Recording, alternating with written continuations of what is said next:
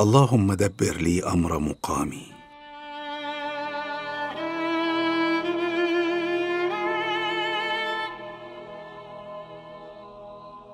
السلام عليكم ورحمة الله. السلام عليكم ورحمة الله.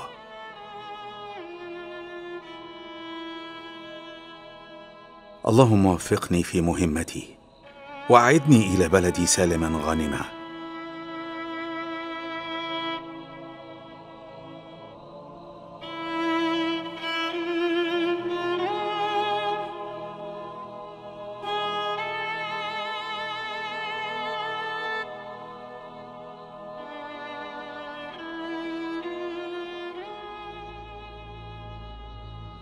يا هذا أنت يا هذا.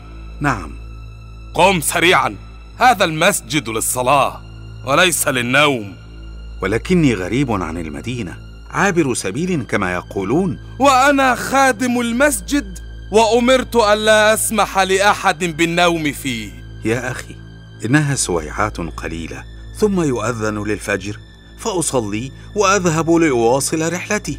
قلت لك النوم ممنوع في المسجد. يا بني أنا ضيف الله وهذا بيت الله. وأنا لدي أوامر ولا بد أن أنفذها. اذا فأين أبيت ليلتي؟ هذا ليس شأني. هيا أخرج. أخرج بسرعة قبل أن أستدعي لك الحراس. لا حول ولا قوة إلا بالله. استحى الإمام أن يخبر خادم المسجد. بشخصيته. لم يكن له إني أنا الإمام الشهير أحمد بن حنبل. خشي أن يتهم بالتكبر والاستعلاء وهذه شيم الكبار من العلماء.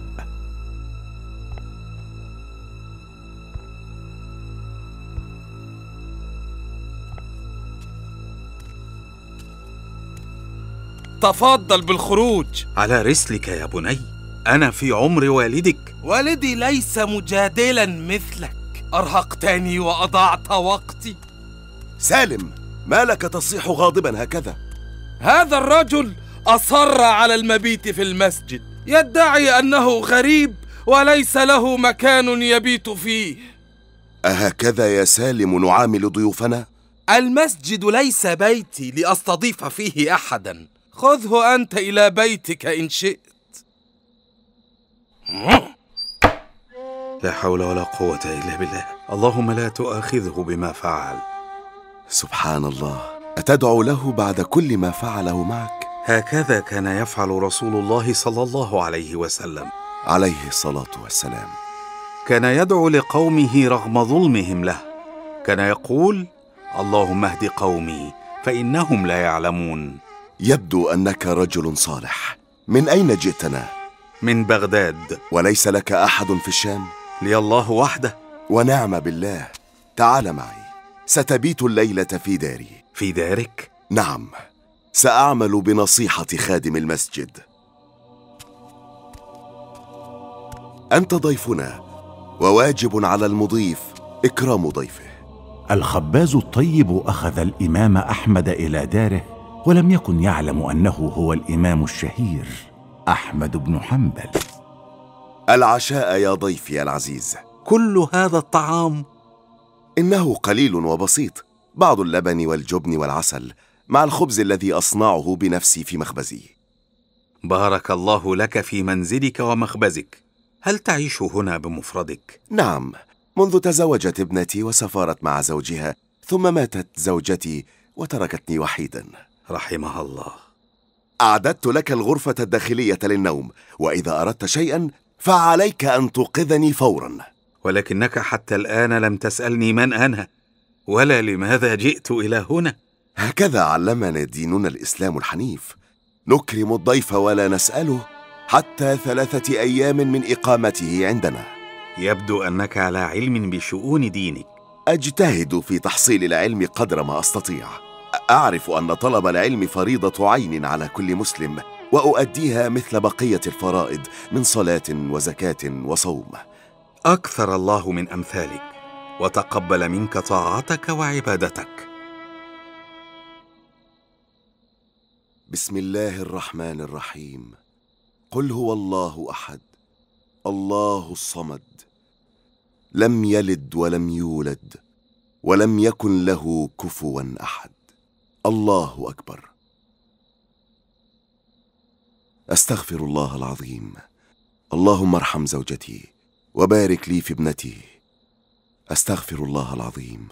اللهم لا تجعل الدنيا أكبر همي ولا مبلغ علمي ولا إلى النار مردي. أستغفر الله العظيم.